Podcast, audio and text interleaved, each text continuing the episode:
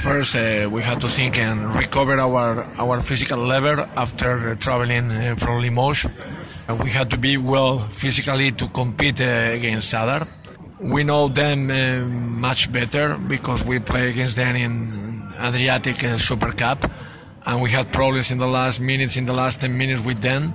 So uh, we will expect a difficult game, especially because the atmosphere will be very hard, and some of us uh, doesn't know how is the gym, how is the atmosphere, and we have to learn and, and try to be focused, uh, looking for our goals.